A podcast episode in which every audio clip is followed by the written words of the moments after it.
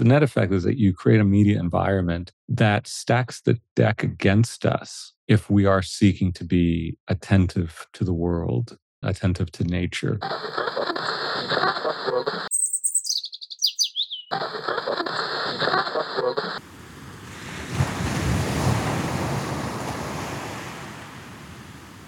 Welcome to Nature Junkie Radio. This is a place for us to explore the wisdom, wonder, and ways of nature connection to help replenish your stoke.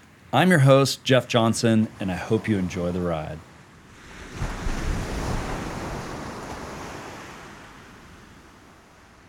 There's a question I use at times as a way of checking in on my relationship with nature.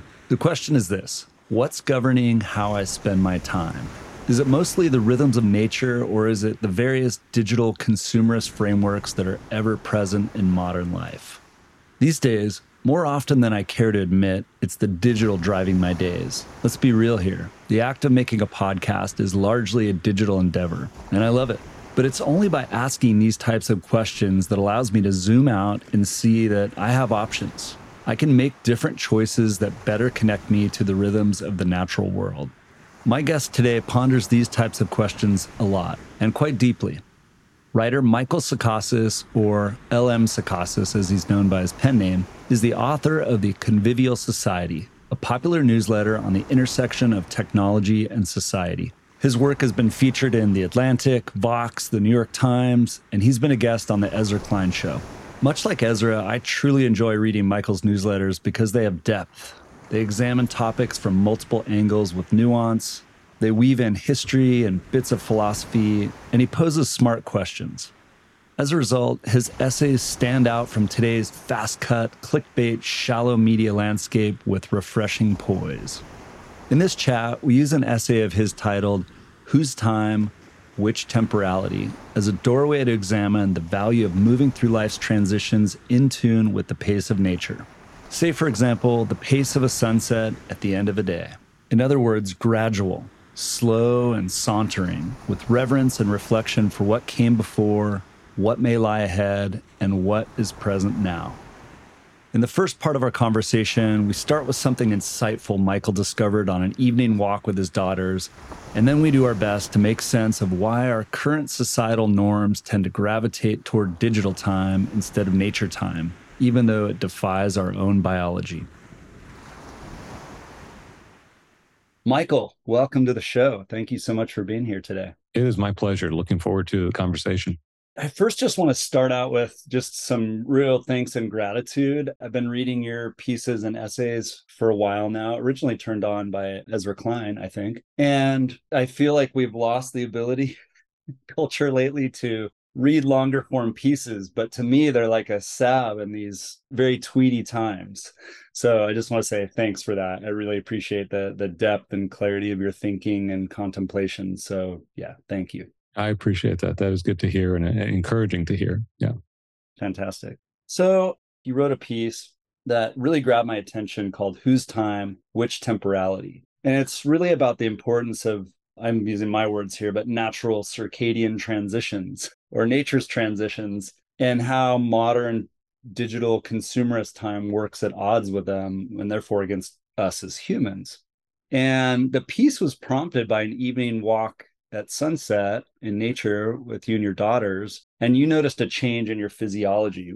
First of all, what did you notice? And kind of at a high level, can you describe what noticing that change told you about time, transitions, and temporality, as you put it? Yeah. So I live in a relatively suburban area, is a kind of a small city in North Florida. The part of town I live in affords me the ability to walk in on some small trails, short trails that feel relatively wooded, even though it's still populated. And I can see houses a little bit at a distance and whatnot. But so I'm walking right as the sun is setting, so it's dusk. And I think the first thing I noticed was that all of a sudden my shoulders relaxed. And so what I noticed, in fact, was the stress, I suppose, that I was carrying up to that point, which I had not noticed until all of a sudden I felt relaxed. And I just recognized that we had subtly shifted, that the quality of light had subtly shifted. And I'd say even the quality of the sounds around me, the, the acoustic environment had shifted as well and kind of dampened a little bit. And I began to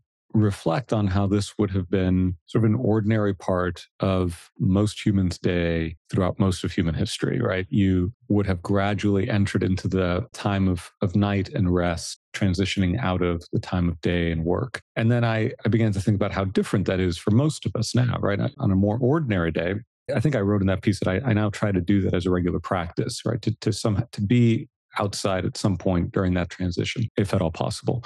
But on ordinary days, we go from one brightly lit room to another. Electric light is everywhere, ubiquitous for us. Again, if we're in an urban or suburban setting, late at night, we lay in our beds, finally ready to sleep once, maybe once we've stopped doom scrolling for the night. And then we turn off a switch and we go from the flood of electric light to darkness and expect our bodies to immediately transition into deep and restful and renewing sleep. And at that point, I, I don't know how much I had read about how sleep has become a problem. Many writers and studies and researchers highlighting the ill effects of a lack of sleep, the inability to sleep well, to rest well, the consequences this has for our bodies, et cetera. But it seemed, you know, rather just obvious experientially that this way of structuring our day was out of step with the kinds of creatures that we are, the kinds of bodies that we have, the kind of ways in which humans have been in sync with the diurnal rhythms of the day throughout our whole history. And so that moment basically gave me it was a positive moment in the sense that I felt that that relief, that sense of easing into another phase of the day, down to my muscles and my mind. But then by contrast with what I ordinarily would have done, I think it revealed to me how how what we tend to do is the very opposite of that and how unhelpful that is probably for all of us in terms of our mental health our, our physical health et cetera. Yeah that's very clearly and sort of just laid out your thesis of the piece with those words my thesis is i think. But you said something i won't get it exactly right but the gist of it was that our digital culture exhibits no discernible temporal rhythm and therefore it's driving a lot of problems that we have and glad you brought up sleep, thinking through the lens of, say, Matt Walker in his book Why We Sleep or Satchin Panda's work at the Salk Institute. I mean, you one only needs to look through the lens of sleep science and circadian biology to say, wow, the digital rhythms that we seem to be moving by rather than natural rhythms are completely the opposite of really what we need for our well-being. Yeah, and, and I think the the digital layer, we tend to think about technology as being relatively new devices and gadgets or whatever. Right. Yeah there's a quip. I think maybe it's Kevin Kelly. I'm not sure, but technology is anything that was made after you were born or something like that. yeah. Um, and so we forget about other things that are certainly part of our technological environment that are shaping us. And so I say all of that just to say that electric lighting was a big deal, right? We take it for granted now, but it, it enters into the human story relatively recently, going back maybe 125 years to when we get these big electrification projects that really don't are not completed in the United States until the mid late 20th century. And so, even before we get to the era of digital technology, the era of electric technology, right, electric lighting, already I think markedly changed the lived human environment in ways that we're maybe only now being, you know, beginning to understand or grapple with. Yeah. And so, sort of begs the question why? Tell me if I get this right. I don't know if I was reading too much in or if I was getting it in the piece. One of the ways you reflected on the why behind this was that on some deep level, we maybe fear the lack of control over nature. So it's a way for us to grapple with that awe induced fear of nature's time the why is interesting. You know, historically, we deploy technology to gain some measure of control over our environment. And, and uh, a lot of it is understandable. If people are dropping by the thousands from the plague, or if unclean drinking water is having extraordinarily bad health consequences, you know, there are all sorts of ways in which pre-modern, pre-industrial age, if you like, we were in a precarious situation in relation to nature understood broadly, right? And so one can understand, you know, the desire to bring some measure of control or management over that condition to improve the human condition. Yeah. So the, I don't know that there was the the why was just taken for granted. Uh, of, of course, because we're going to make some things better. Now there are other places where maybe that particular logic doesn't play out quite so clearly. But when we bring light into the human life world, uh, there are lots of motives that might drive it. Some of it may be a desire for safety, right? To be able to push back the realms of the unknown or the dangerous, maybe what is perceived as dangerous, although I'm not entirely sure that I wonder the degree to which darkness gets perceived as dangerous after or threatening after electric light comes into the picture, right? Are we more afraid of the darkness now, right? I think that's I would guess yes. Yeah. yeah yes, right? yeah. Right, exactly. And and there are other economic dimensions. It opens up commerce, more time for commerce, which I think in certainly in Western European and, and American context is often a driving factor for it's the, the leading answer for why as well. It creates better conditions for commerce. And so that's certainly another aspect to it. Yeah. And I think a lot of people were just amazed by it. There's a wonderful book by the historian David Nye called uh, American Technological Sublime. And in it, he explores this reaction that he focuses on, on American culture specifically, but that Americans have had two technological inventions of a certain scale or scope or power. And electric lighting, electrification is one of these. And so the electrified cityscape, when it first begins to appear in the American experience, was a thing of wonder, right? It was something that was dazzling. There are a lot of late 19th and early 20th century world fairs where the electrification was one of the leading technologies on display to kind of wow the the visitors. And so it's hard for us to put ourselves in that frame of mind where we experience it with a measure of awe and wonder something that we you know just take for granted. But i think there there's that dimension as well. Absolutely. So you, you had this phrase that i loved in the piece which is the temporal architecture of consumerist productivity. And when I think of what blocks us from nature and natural rhythms, a lot of times the first thing that comes to mind is physical things, physical structures, buildings, cities, the built environment. And because they literally physically block light and to your point, the acoustic sounds of nature and things like that. But this idea of the temporal architecture of consumers' productivity, or maybe said more short is digital time is that's a mental construct not a physical building that is blocking us from engaging these more natural rhythms and natural transitions. Does that ring true for you? Yeah yeah i, well, I think it's a little of both right? It is yeah. it's stained materially right? So timekeeping enables it digital technology to the degree that for example there are two sides to that consumerist productivity right? So there's the, the consumerist side. I can be shopping at 2 a.m i have the whole world in my pocket right? And so there is no sort of hard and fast limit. I'm, I'm getting to that age where i find myself saying i'm old enough to remember x y or z right? So you know I'm old enough to remember for instance, when many stores were closed on Sundays or their hours were shortened, right? And so there were certain limits of geography and availability that were placed on our ability to consume. The digital marketplace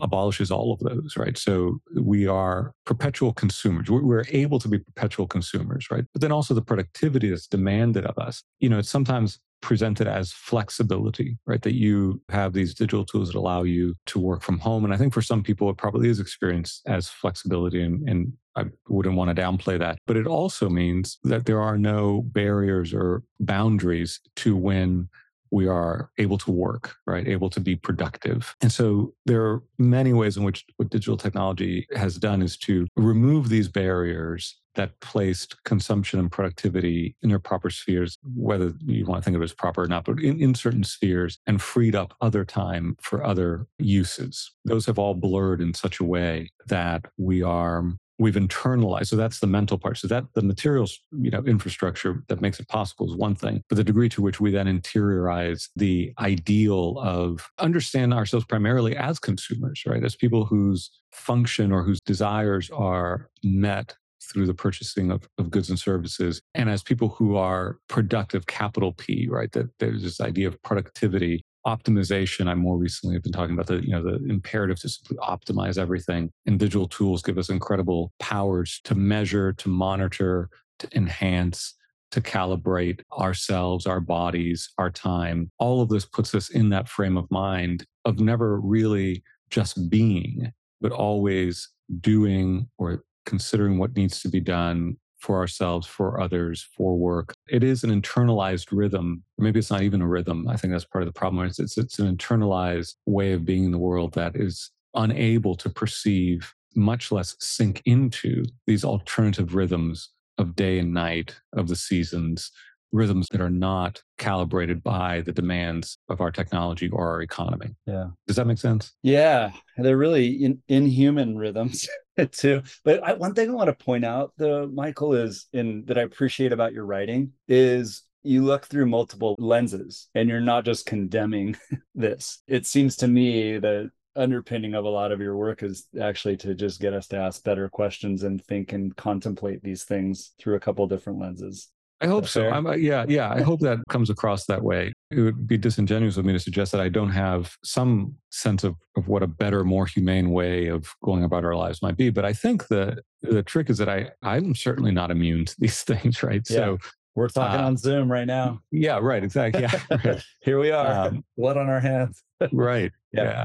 So I feel the pressures myself. I realize where certain ways I fall short. And, and then also there's the question of the degree to which the individual has agency or doesn't have agency. So I think helping my readers, or in this case, listeners, or whatever the case may be, better think about these dynamics, right? To think better about these dynamics hopefully gives us a little bit more agency in better arranging, ordering our lives, our habits, our practices, so that they might be better in keeping with what are probably our, our express preferences, right, for what we want our lives to look like if we had the time to stop and think, right, or if we were able to implement that vision more fully in our own experience. Hey everyone, just a quick note to let you know about the Nature Junkie newsletter.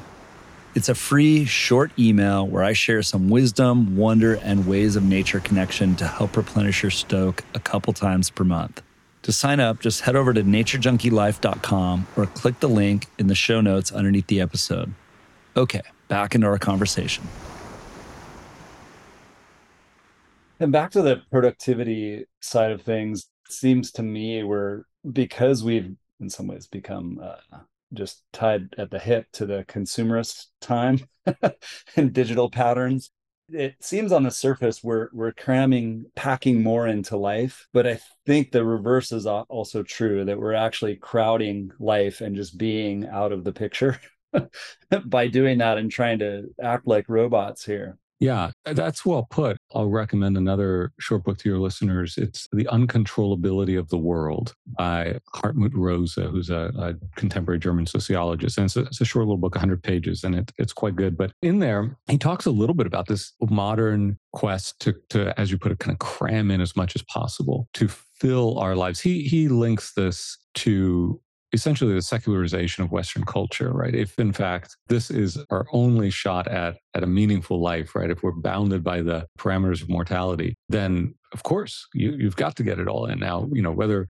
you know, I think that seems relatively compelling to me as an explanation for this dynamic. But the other element I think maybe I would add to it is that the lure of possibility, right? We have a hard time foreclosing possibilities. Maybe there are a number of reasons for that as well. But what that leads to, right, is this desire to, the way we might put it, is to live the most fulfilling life or and with the emphasis perhaps on the filling to experience as much as possible and so one can understand where where that desire arises from and, and how it's encouraged and maybe fed by marketing again by the consumer's mindset. But that breadth of experience may be at odds with the possibility of, of a certain depth of experience that might be ultimately more satisfying. In that frame of mind where you want to experience as much as possible i'm not sure at what point you would ever feel content right? Or at what point you would ever feel like this is enough. It's just, it becomes a kind of self perpetuating, endless quest.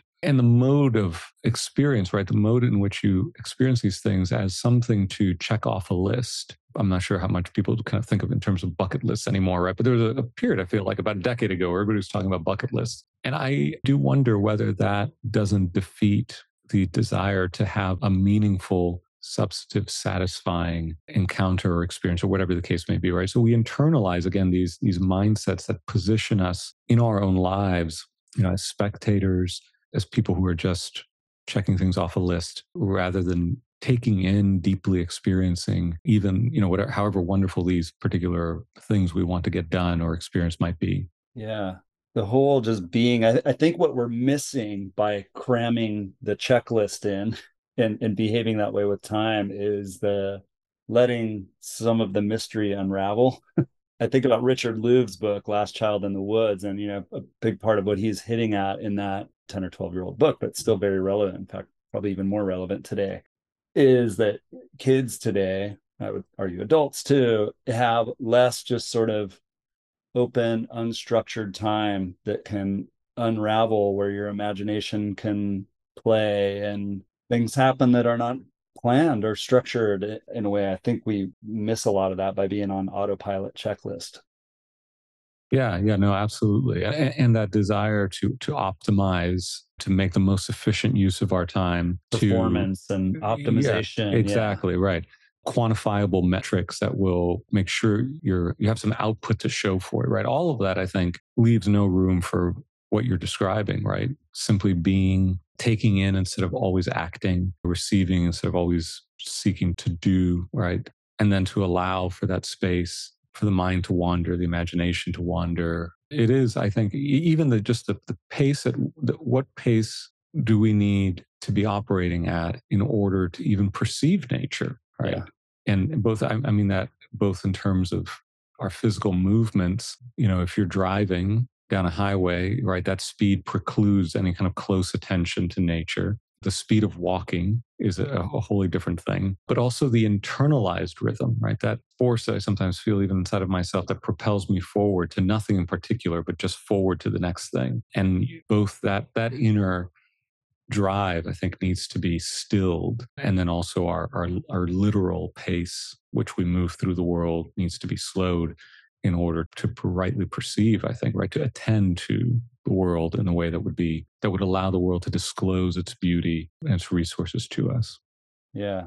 There's actually some really good evidence on this out of the UK from uh, Miles Richardson. He has a book out right now called Reconnection. And what he discovered in his research is that he found that noticing nature was more effective for increasing nature connectedness, which then by association improves pro social and pro environmental behavior as well. So it wasn't, it's kind of, if you're just getting outside and still on autopilot, it doesn't quite sink in or hit the way it does when you notice and, uh, you know, as you're saying, slow down to receive it. That's what ties ties in for me there based on what you said. I would love to segue back a little bit to transitions and sort of bring it back to that theme of the piece. I'm going to come in a sort of sideways door my day job is brand strategy in the natural products arena. So I read various marketing articles at some points, begrudgingly. But I was reading one the other day and it was how all 85% of marketers think that short form video now, which you know is defined as let's say 15 seconds to a minute and a half, somewhere in there, is has the greatest return on investment. That's what everyone needs to do now. And I'm just going to read you a couple of these. They're pro tips here. I mean, just even look at the language of it, and it's because they're easy to watch and share, cheap and easy to produce. Here are some rapid fire best practices. Get to the point quickly. Use quick cuts to keep your videos engaging. I just think we have a real avoidance for anything difficult to understand. I mean, we're talking about slowing down to notice nature, but just slowing down to hear people's words, understand them, digest them, think about them a little bit. What do you make of that as it relates to social media? yeah, no, I, I think part of what it is, it, it's that this trains us in a way, whether, whether we recognize it or not, we are trained by this, right? This, this way of consuming information, if you like, or consuming video or, or whatever it is that it that, you know we're we're consuming this, this the rate of cuts, the length of of video, it it makes it so that we have a much harder time deploying our attention at length, right? And so I think that my reaction is that this is, you know, really sad, right, at one level and unfortunate. I don't know. I'm not sure what is going through the minds and hearts of people who write like this or promote this, right? They're just doing their jobs at one level. And yeah. But whatever the case may be, I think that the net effect is that you create a media environment that stacks the deck against us if we are seeking to be attentive to the world, uh, attentive to nature, because our habits are formed in such a way that we need to retrain our perception, retrain our attentive capacities, learn to notice. These are things that we now need to do in a way that maybe the pre-digital era or the you know perhaps maybe the pre-television era may not have been something that we needed to work against, right? So so I, I suppose the structure of this media environment makes it so that we have to work against the grain of our social media world. I mean that in terms of you know, our social world and our media environment in order to become the kind of attentive subjects that we we would want to be, right? If I just reflect on my own experience, I have a, this sort of job where I am also in, in front of a screen a good bit of the day. And I recognize this if I go out on a walk and I already I do have a desire to attend to to notice I am having to work against kind of these inner rhythms and patterns that I've internalized and create a new set of habits, a new set of internal rhythms in order to appropriately tend to the world. So you're you're always you're fighting a, a, battle in essence, right? So that's what I mean by by the deck being stacked against us. We have to work against the grain of our material environment. Yeah, I think it takes a proactive, diligent behavior in different direction to not get consumed by it. Really. Yeah. Yeah. Right. Right. I really enjoy how Michael looks at the relationship between technology and society. Of course, we both have a bias toward nature time, but I still appreciate Michael's really fair and nuanced assessment of the challenging issue of how we use technology. The main lesson I took away from that first part of our discussion was just how important it is to cultivate a practice of knowing when digital time is running us, noticing how it makes us feel, and the importance of taking a proactive approach to moving more in tune with nature. In the next part of our conversation, we explore the restorative power of natural transitions, potential benefits to our well being, and how they can draw us together. So, you in the piece, you also quote, and you do this a lot of your writing, you pull from a lot of great philosopher history sources. And uh, you, you pull from one Czech philosopher, I may butcher the name here, but Erazim Kohak yeah, I think so. Right. I'm always afraid I'm butchering the name, but I think that's how I would say it too. Yeah. So, yeah. Yeah. You quoted a little bit. I'm going to read just a, a piece I thought was beautiful. And it's from his book, The Ember and the Stars. And it says, The night comes softly, seeping into the clearing and penetrating the soul, all healing, all reconciling, renewing the world for a new day. I want to just talk for a moment about the value of transitions for their restorative power. and what we're missing by not leaving room for these transitions kind of back to some of the sleep stuff we are talking about and the, the negative implications there of artificial light after dark and all these things but i thought that was a, a beautiful way to mark that because these circadian transitions are a cue for us i think as humans to shift our behavior in a way that's either readying for a day, readying for something new, or restoring and and replenishing for the next day. But please say anything else you'd, you'd like about that, that quote and that passage. Yeah, I mean that that it's a wonderful book, and the background there is that he was born in Czechoslovakia in the middle 20th century. He passed away actually maybe 10 years ago or maybe less than that actually. But he was teaching in the United States, Boston University, if I remember correctly. I might, I might not have that right, but he's in New England and he was living on a, on a plot of land. Uh, he describes it in the book at the end of the paved road, right? In a sense, it's a sl- slightly more self aware Walden esque project. Anyway. and he describes he has these long vignettes where he basically is just observing and describing for the reader as best as possible the environment his transitions this transition from day to dusk to night he he talks about how dusk is the time of philosophy and so you know if you're philosophically inclined you can read a little bit more about what he means by that but i noticed this in that walk and then subsequently how gradually, right, the night comes upon us, right? How gradually light fades and how the gradual nature of that transition prepares us, eases us into signals to us, right, that we can adjust our behavior, our thinking, we slow down. If, if we're attentive to it, it's, I, I would say, you know, our body itself begins to slow down, right? And I think as I reflected on that, the flipping of the switch is the point of contrast in a sense, right? Full light, full dark in the room on the, at the flip of a switch. There, there is no transition. And so the point is not the light switch. I think the, the point is most of our day, most of our lives, we've lost this sense of valuing the transition, the gradual transition. We jump from one thing to the next even at the very at a very micro level i would say right so if i even am attentive to what i am doing when i'm in the middle of going through email in my inbox right well the word for it right is multitasking or, or, or at least this is the way that you know it tends to be framed eh, from in a more pejorative sense, I'm not doing anything well because I'm doing too many things at the same time, right? All there is no transition from one kind of work and frame of mind to another work and frame of mind, another task. Everything tends to blur together. I highlighted the use of the word stochastic. So it basically means something that is happening without any particular rhythm or pattern, right? I kept hearing it used in different contexts. And I thought that's interesting that this word now is popping up in, in various contexts. Um, but I, I, thought maybe that that's tells us something interesting because I think so much of our lives are stochastic in the sense that there's very little that, that is predictable.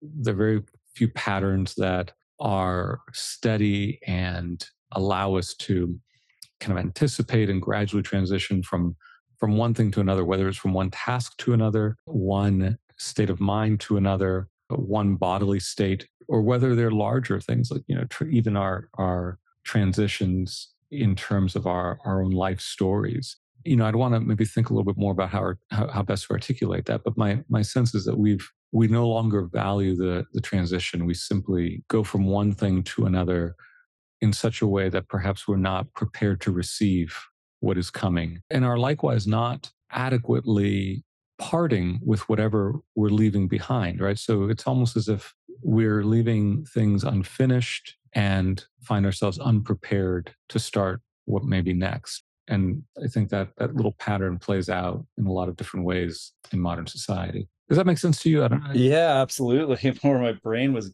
going was made me think about death actually and grief and how particularly in western culture how we're not great with that and this way in which we engage with media and in not having the transitions is a reflection of that yeah and so many minute levels yeah i mean that's such a good example jeff you know and, and obviously a very delicate one but I, I don't think maybe going back to um, the early modern age or even prior to that, you know, there was a tradition which would have been called something like the you know the the art of dying, right? That that there was a way of thinking about death, not simply as this thing that you avoided and tried to block out of your experience. I mean, for one thing, and you know, you couldn't have blocked it out of your experience, you know, if you had tried at that point. But it's very easy for us today to do that, right? To sequester death and dying into very specific spaces and to avoid any thinking about it. So, you know, in a sense, when it comes,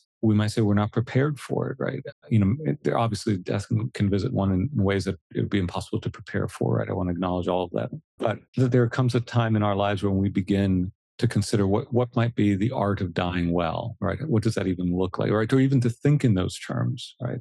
So I think that is a poignant example, one that I, you know, I certainly didn't adequately treat there, but but certainly fits into that sense of not preparing, but rather just being abruptly presented with a new or abruptly switching into a new reality. And you know, I'm, I'm not yeah. sure what the best best language is there. Yeah. Yeah, because I was it helped me shift actually what you're saying, helped me shift from thinking about transitions to what comes next in a softer, slower, sauntering way but what you're helping me do is look back and have a little bit of reverence and reflection for whatever I just came through, whatever we just came through, whether that was an, an email, a meeting, or an interaction with a friend or family member or something, or just the day or seasons or whatever. I mean, it's micro and it's very macro. Yeah, right, right. And, and I think that in other cultures, you would have had uh, ceremonies, rites, and rituals to mark these transitions, right? Whether it's a transition from childhood into adulthood or just smaller transitions in work and play. You know, I think we're, we're sort of averse to rigid forms and you know, I think Western cultures have had a preference for um, spontaneity and, a, and, an aversion to, to ritual for some time. But I think those little rites and rituals and ceremonies maybe helped us with that with it was a way of reverencing the transition right of, of acknowledging it so that you are paying appropriate respect both to what is being left behind and welcoming and preparing for what might come on the other side of that transition beautifully said to try to open up some hope in here. I don't know about you, but I see some signals for hope and optimism here maybe maybe they're at the edges, but hopefully they'll they'll start to at least compete with the consumerist use of time. one I see is, you know, people starting to push back on hustle culture a little bit and grinding away at everything. Right. You know, another one clearly in the the workforce in big workforces. I don't need to mention any company names, but big ones where workers are starting to push back to, for, for more humane working conditions. I think another that that gives me some hope here is some of the evidence coming out around four day work weeks. Do you have any other signals you see that give you a little bit of hope here on this or yeah i mean i i think a general this is very anecdotal but a sense that people are recognizing that something is broken at a very fundamental level in the way in which we have been encouraged to live our lives right and so what i mean by that is not is that there, there's a recognition that what, what we require may not simply be a little tweak here and a little adjustment there but rather a more complete rethinking of why it is that we do what we do, right? Why am I ordering my life in this way? Why am I pursuing this goal? And I think that has a lot to do with this particular moment we find ourselves in where um, long-standing institutions are losing their credibility and their cultural influence. Uh, we're kind of casting about for something new. And there's something a little chaotic about being in a moment like that. I think from another perspective, you know, is there can be something hopeful about a moment like that because it, it creates maybe a space to to rethink our priorities, our goals, our uh, what we value, what is good in new ways. And so I do think I, I don't know how widespread that is, right? I, I don't know if this is just an effect of you know my particular channels that are open to me, the particular communities I run in, or you know whatever the case may be. I'm sure there's something to that, but it does seem like there's there's a wider sense that things are are again, like I said, not right and not good for us at a more fundamental level, which then hopefully prepares the ground for for more serious rethinking of how we've been living our lives. Yeah. Made me think of another because I'm in the health and wellness world. There's a, a an insights research group up in Seattle called the Hartman Group, and and they, they have a big segmentation that tracks health and wellness attitudes behaviors they do a great job and i noticed this before covid but when you, when you sort of weigh the drivers or why people get into health and wellness behaviors it used to be physical was way more than mental and emotional but even just prior to the pandemic mental and emotional eclipsed physical so i think and that's you know that segmentation covers all households in the us but there's about a third of the population, third of households that that really rings true with. So maybe there's another signal in there. Yeah, yeah, right. I often think about how for thousands of years between the moon, the stars, and fire, that's as bright as it would have ever gotten at night. And you close your piece pondering the romantic notion of a candle and how it can work with the light rather than fight against it. Yeah. But, but you weren't just talking about the health benefits of avoiding blue light. For example, you were talking about a different way of experiencing time altogether. Can you share a little bit more about that? Yeah, I, I think for the record, I'm I'm not lighting candles every night in my room uh, or my house, but me neither. Yeah, right. There there was a I think there was a passage in Ray Bradbury's Fahrenheit 451 that I cite there, and I, and I, I, Bradbury is very interesting. I think that book it's part of the school curriculum, and so it kind of sits in that corner of our mind as you know just this thing that got assigned in school or, or we may loosely associate it with book burnings and and i think that really kind of reduces what that book ends up being about and i think it is about in some sense how we stay human in a rapidly changing technological milieu that makes us operate at a certain pace and seals us off from a more direct encounter with the world. I mean, so much of what happens in that book is, is people who are finding novel ways of enclosing themselves in media environments. So, at, at, any rate, it was in that book that there, that one of the characters recalls a time when he sat with his mother by candlelight, and I think he makes the observation there that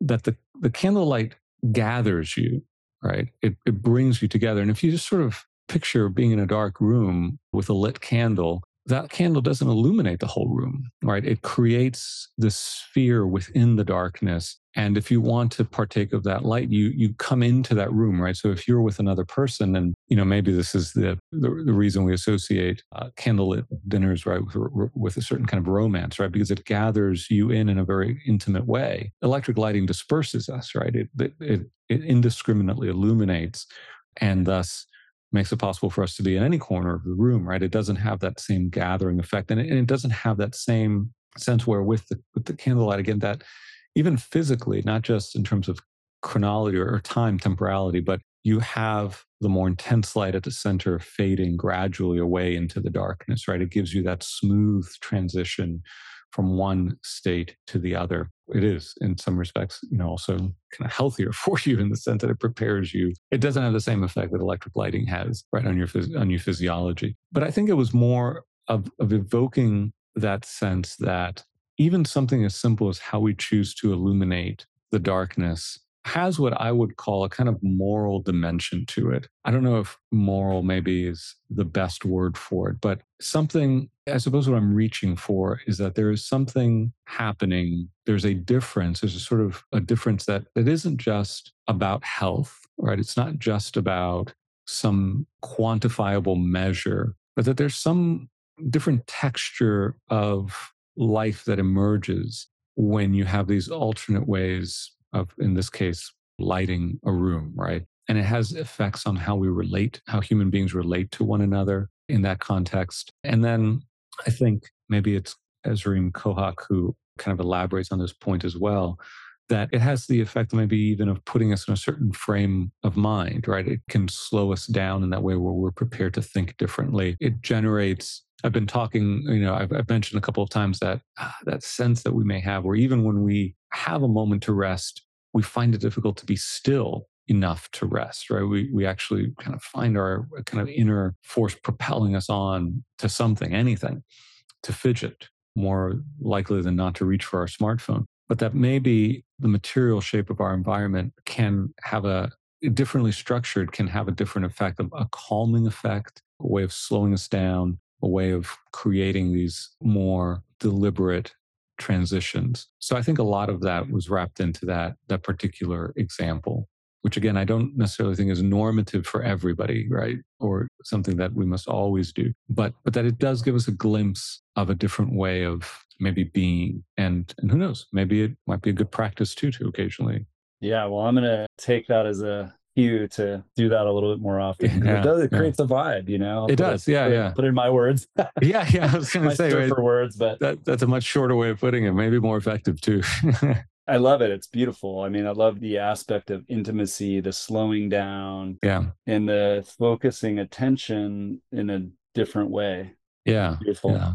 Yeah, it reminds me. We lived in Australia for a little while when our kids were little, and sometimes some, some of the most fun memories are they would get these crazy lightning storms off the coast and we would just sit with the kids in the living room turn off all the lights and just watch the lightning go. Yeah no it's and, uh, amazing uh, yeah. yeah it was it, it just changed the whole vibe for the family it was great. Yeah.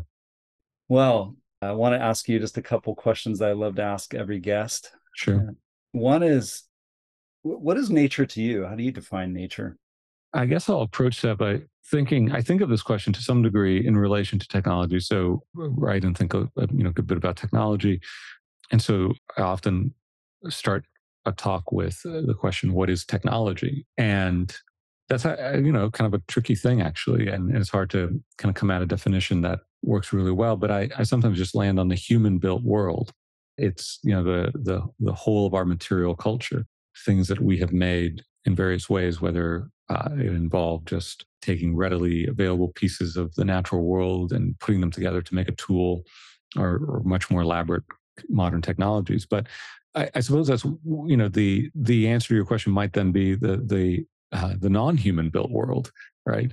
It's the world that is given that we are you know we enter in that that has not yet been at this point. It's hard to even say that has not been worked on by humanity because it's extremely hard now to find any part of the non-human world that, that doesn't bear the imprint of humanity. And I don't even want to press that distinction too far, right? Because I think that has been part of the problem in the modern context where we have somehow imagined the human as something separate from the natural world, right? Rather than being woven into it, a part of it, dependent on it. So I have religious sensibilities in, a kind of Christian theological tradition. And so part of that answer takes that into account as well, right? Where I'm perceiving not just inert matter, but a world that is uh, alive and meaningful. And I know it's complicated. Some of your listeners would maybe be right in saying there have been ways in which elements of the Christian tradition have been used in a way to justify the exploitation of nature, uh, which I think is important to acknowledge. I think I would want to argue that those have been misused, right? And that the more properly understood, there is a an acknowledgement of kind of a reverence that we owe to the non-human world. It, to some degree, speaks of of the creator from this frame of mind, right? So it's it's an important way of kind of reckoning with our status as creatures. So there's a kind of humbling effect and awe and a wonder that comes with it, a beauty as well, a kind of wildness that shouldn't be underplayed either. So it's a lot, right? I mean, it's it's hard to encompass it, I think, in words. But I think part of what I find myself stressing now is that it is not something distinct from me, but something that I depend upon, that there's a web of interdependence here as well. I tend to point out that in the Hebrew Bible, right in the opening chapters of Genesis, there's this the use of the, the Hebrew word Adam, which suggests both ground and humanity in the abstract, and then also the personal name uh, Adam. And I think that sort of tells us something important about that interdependence between the human, the ground from which we are taken, in our own personal identity. So I don't know, it's a kind of a long-winded answer to that question, but that's great. No, thank you for sharing your perspective on that. It's definitely a tricky one. I wrote a blog once that showed the if you look up in the dictionary the definitions from nature, there's about 12 of them. I, I think anytime there 12 definitions for something. Yeah, right, right. We're not quite clear on it, but there's lots of different ways to look at it. And that's why I asked the question. So thank you. Thank you for yours. Yeah. Lastly, what are the ways that you love to connect with nature regularly?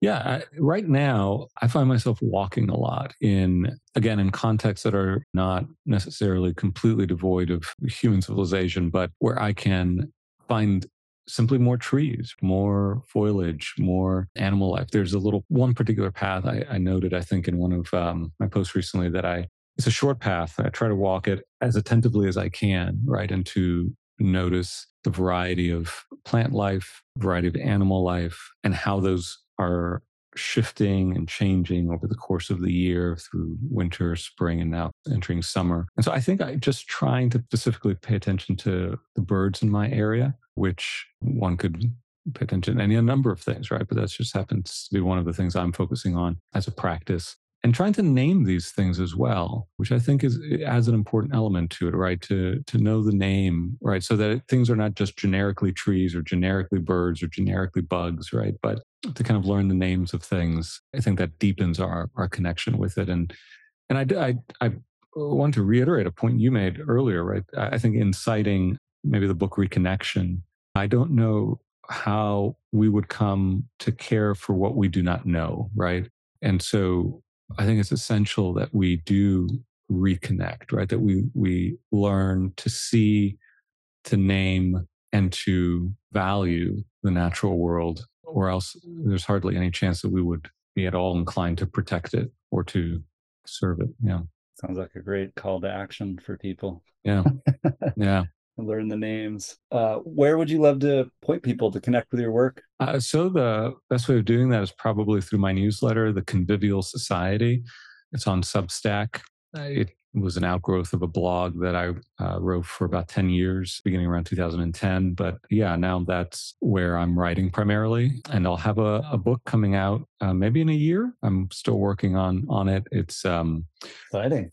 Yeah, 41 questions, technology and the moral life and it'll be with Avid Reader Press. So is that does that emanate from the article you wrote on 41 questions of our technology? Yes, oh. and ah. that and, and that interview with Ezra, yeah. Oh, that's great. So I, I'm going to plug that for listeners, and I'll put it in the show notes as well. Can you say the name of the piece that was originally titled? I, I think I titled that "The Questions Concerning Technology."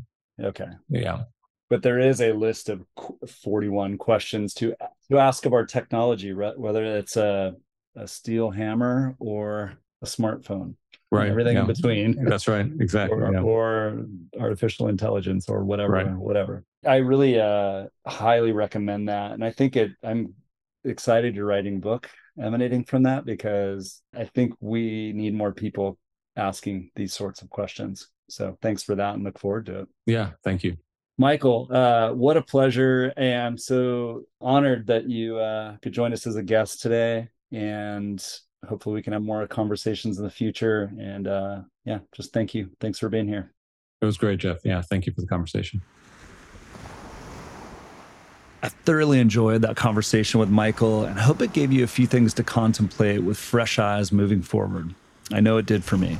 At the same time, I want to be clear that this conversation is not meant to be some anti tech rant. Though I could do that. I actually love technology, I use it every day just like you. However, there is a nature junkie principle that I do hope to impart that was embedded in this conversation. What I've observed from various inspiring nature junkies is that they are keenly aware that our use of technology is a relationship. And just like any other relationship, it can be healthy or unhealthy. They know it takes proactive diligence to keep this relationship on the healthy side of the ledger. They foster an acute awareness of knowing when too much tech is dominating them and when they need to get outside and reconnect with nature. They ask questions of their technology. And I suppose that's what I'm inviting you to do, and so is Michael. As he mentioned, he's working on a forthcoming book called 41 Questions Technology and the Moral Life. And I hope to have him back on Nature Junkie Radio for more when the book drops. Until next time, enjoy the ride.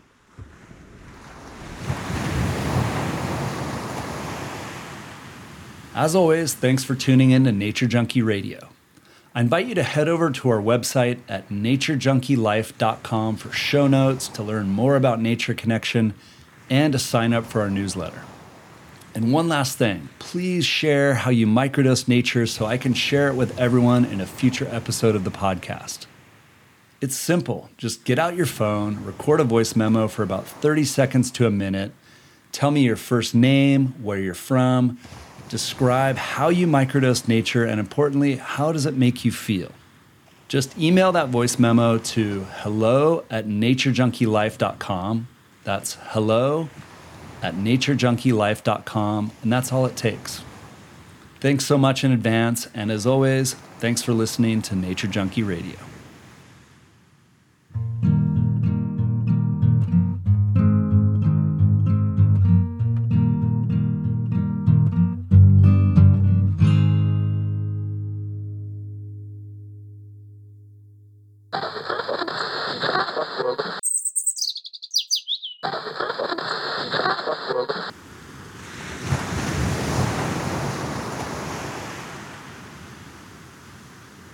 Microdose nature and replenish your stoke.